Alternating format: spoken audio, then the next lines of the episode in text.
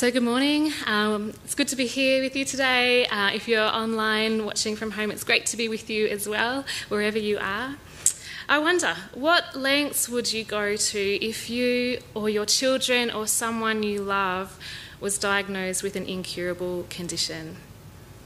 You might be one of those people who've had that experience. Even with all the advancements um, in modern medicine today, there's still a massive list of diseases and conditions for which there's no effective treatment or cure.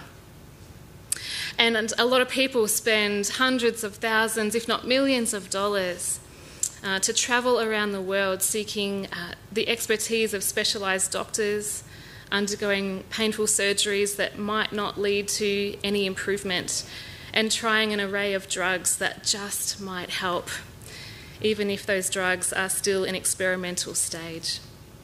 And GoFundMe campaigns are set up to raise finances for this very purpose. And you know, people's lives and the lives of whole families become consumed with the search and the hope of a cure, the desperation, the gut wrenching longing for a miracle cure is the only thing that they can hold on to. Today, in these stories in Luke chapter 5, we meet some very desperate people. People who are living with conditions that are incurable and irreversible. A man with leprosy and a paralysed man. Now, although leprosy or Hansen's disease, as it is called today, is now curable, it definitely wasn't at the time of the New Testament. So both these conditions had permanent ramifications. People with leprosy suffered from the gradual physical disfiguring and decay of their flesh, and they were often referred to as the walking dead. And their rotting smell, raspy voice, and tattered clothing only reinforced that insult. Leprosy was a condition that was infectious, so they were forced to leave their homes, their loved ones, their families, and live with other sufferers on the outskirts of towns. They lived every day with the absence of touch, and any form of intimacy was lost to them forever. And they were forced into poverty because they were forbidden from participating in society, and they were completely excluded from worship because they were considered unclean. Actually, considered revolting, really. Their uncleanness was thought the result of their sin, their personal sin. Just as sin was considered ugly, loathsome, incurable, contaminating, and causing separation between us and God, people with leprosy lived with the graphic and horrifying physical reality of this, with a skin of shame that could never be hidden or removed. Paralysed people, too, as you can imagine, were also unable to really participate in society. They were at the mercy of family or others to be cared for and provided for, if they were fortunate enough to have people in their lives who were willing and able to be able to do that. Paralysed people had no freedom, no independence, and lived with society's disdain and rejection and exclusion. With minimal personal capacity, they would probably feel incredibly worthless, which would be like an inner torment that would most likely cripple their soul. So these two men were like in a living hell, trapped in the irreversible and the daily reality of decay, degeneration, and exclusion. But thankfully, Jesus came along. they somehow had heard about this man called Jesus who was healing people in their region. Word was getting around that amazing and miraculous things were happening because of this man. Now, this was enough to spark their hope that maybe this man could cure them. And so, in their desperation, they seek Jesus out. So, let's pick it up in verse 12 and read together. A man came along who was covered with leprosy. When he saw Jesus, he fell with his face to the ground and begged him, Lord, if you are willing, you can make me clean. With no personal dignity left, this man throws himself to the ground in desperation before Jesus. Notice his statement acknowledges something insightful about who Jesus is to him Lord. The man with leprosy knows that Jesus is one with true authority. And in acknowledging Jesus' authority, this man knows that it simply comes down to Jesus' willingness. If you are willing, you can make me clean. It's not a request, it's a statement of belief. He sees that Jesus' power to heal, to reverse the irreversible, and to cure the incurable isn't a question of Jesus' ability, but his will. The word for willing, um, both here and in Jesus' answer, is the Greek word for wish or desire. So the leper was appealing to Jesus' deepest desire and, you know, with the most powerful expression of his heart. I love this. Jesus steps across the boundary of safe proximity and comes close and bends down low and reaches out his hand and touches him. I am willing. Be clean. Jesus doesn't just stand back at a safe distance and say the words, which he could have done, but he recognizes the necessity and power of touch for this man. This is a touch of acceptance and compassion, a touch that tells this man that Jesus sees and knows and is intimately connected to his deepest inner needs, and a touch through which Jesus reveals his deepest desire to heal him and cleanse him inside and out. Through this healing, the man is completely restored in every way his health, his dignity, his humanity, his relationships, his place in society, and perhaps centrally, he is restored to worship as Jesus instructs him to go straight to the priest and offer sacrifices as a testimony of his healing. So this man was made whole. Jesus has shown his willingness, his heart's desire to reverse the irreversible, to touch the untouchable, and to cleanse even the most repulsive. When this man's desperate faith and Jesus' deepest desire met, a miracle happened. Let's just go deeper into this story for a moment and put ourselves in the place of the man with leprosy. Maybe we don't have an incurable physical condition, maybe we do. But we all have diseases of the soul. I'm going to use a few quotes um, from this wonderful book, which you might have seen. Um, it's called Gentle and Lowly, written by uh, a man called Dane Ortlund. Um, and he's uh, senior pastor of Naperville Presbyterian Church in Naperville, Illinois, in the States. Um, and he writes Sin eviscerates our souls of the beauty and dignity and worship for which they were made.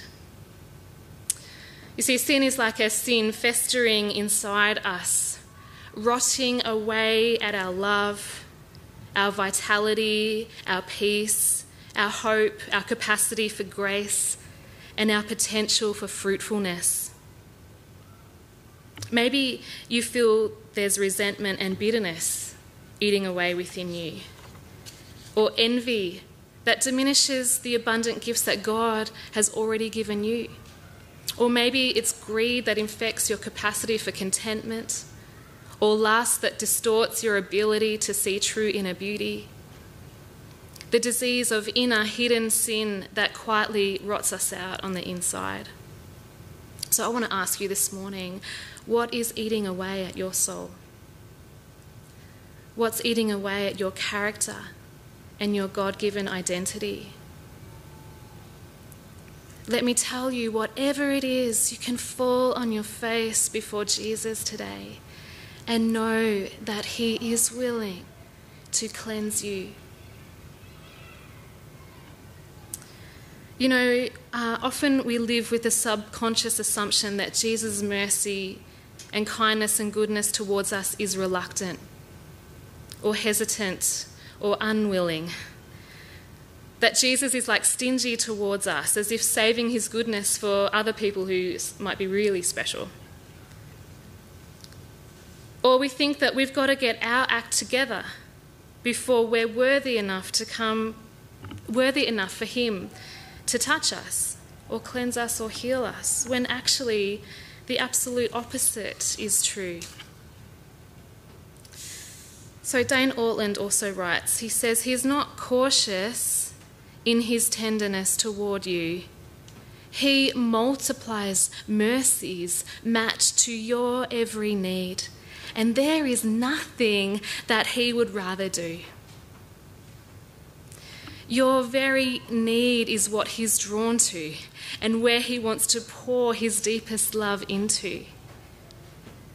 He goes on to say, the mercy of God, or put another way, the willing desire of God to meet your needs, reaches down and rinses clean not only obvious bad people, but fraudulently good people, both of whom equally stand in need of resurrection. That God is rich in mercy means the things that make you cringe most make him hug hardest. It means our haunting shame is not a problem for him, but the very thing he loves most to work with. It means our sins do not cause his love to take a hit. Our sins cause his love to surge forward all the more. When I was sitting with this insight recently about God's willing mercy towards me, it was actually such a fresh revelation for me. And the Holy Spirit stirred me with renewed faith to begin praying and asking God for the things that I really needed. At the time, I had a twinge in my back, and so I prayed for healing with this truth of God's willingness to multiply His mercies towards me. And the next day, over that day, my back was made right. And I haven't had a twinge in my back or a back problem since.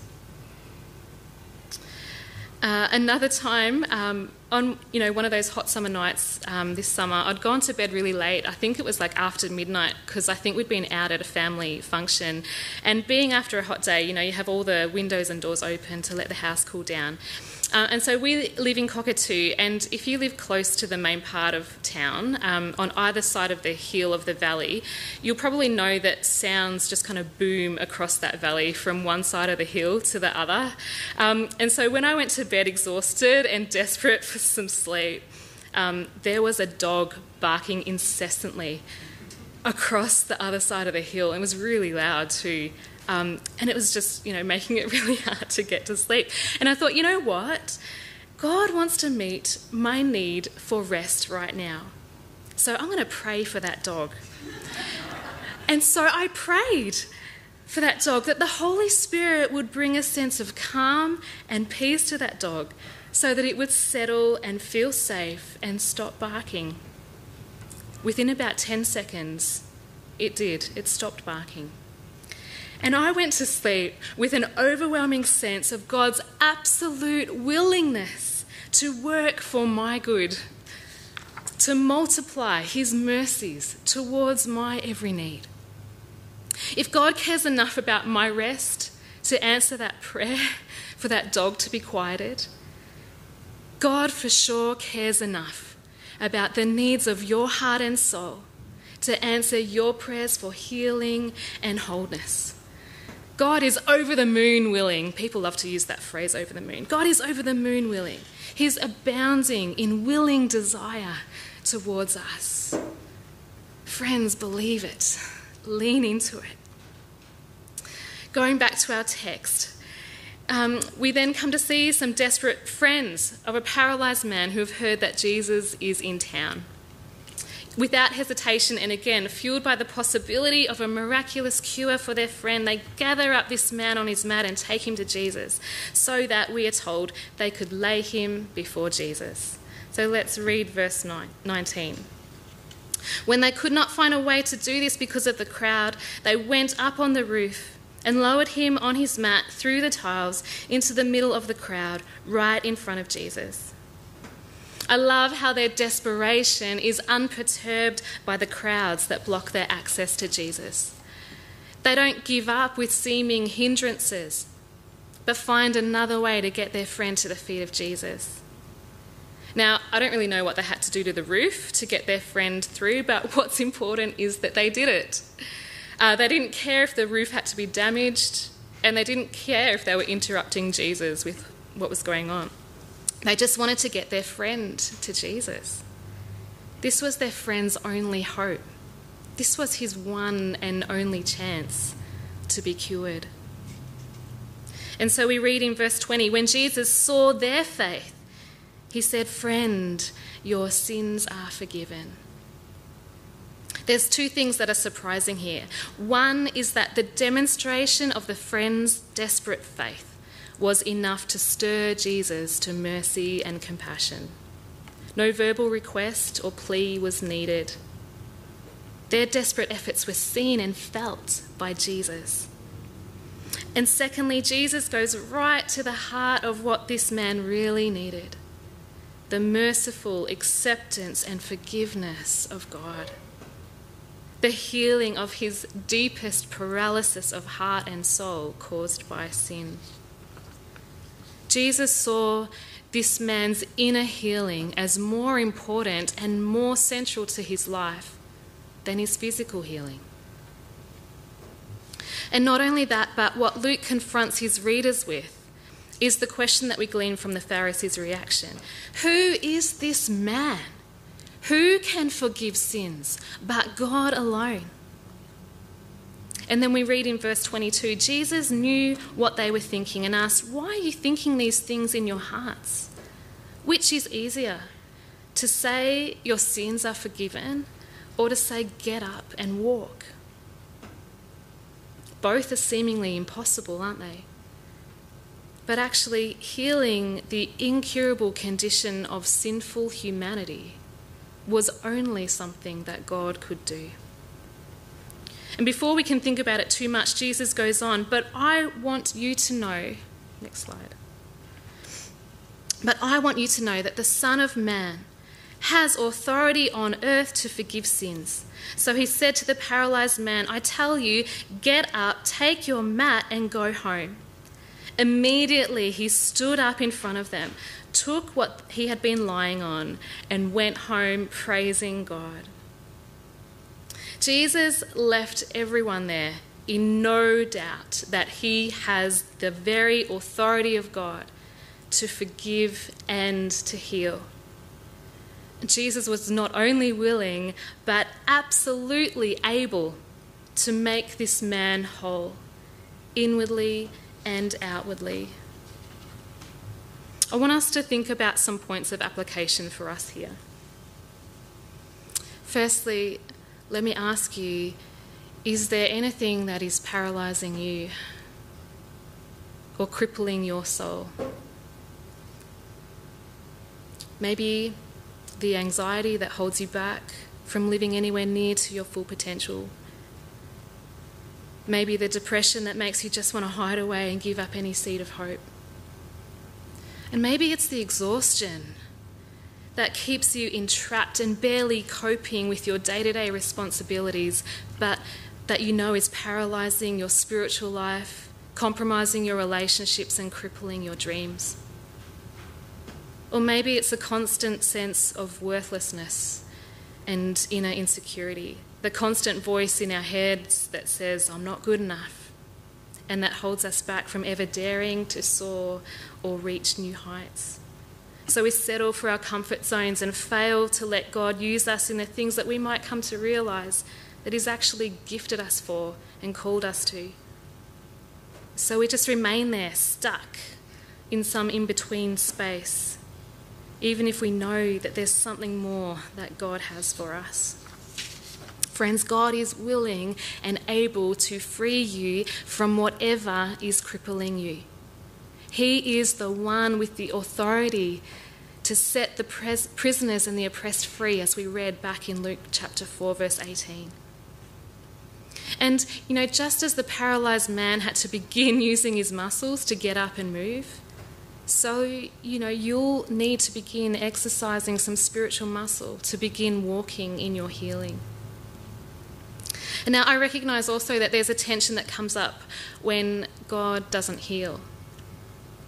Even if we've prayed our hearts out with all the desperate faith that we have. And we think of passages like 2 Corinthians 12, where uh, the Apostle Paul pleads three times with the Lord to remove the thorn in his flesh, but God didn't. And instead, God tells Paul that his weakness is a means for his grace to be at work. So we have to acknowledge that healing may not always be God's will for us in this present life. But we know that it is His will and desire and promise for us overall, whether it's in this life or the one to come, that we will be made whole. So, yes, there is a lot of theology that we need to consider, but today I just feel that it's important that we just sit with what God is saying to us through Luke today to let Jesus speak that authority over us today as he spoke over those suffering men. I have the authority to free you. I am willing and able. Let him speak that empowerment over you today to get up, to leave that familiar mat of unworthiness or shame or exhaustion or anxiety or insecurity or whatever it is. He is willing. He is able. Are you willing to hear that and receive that?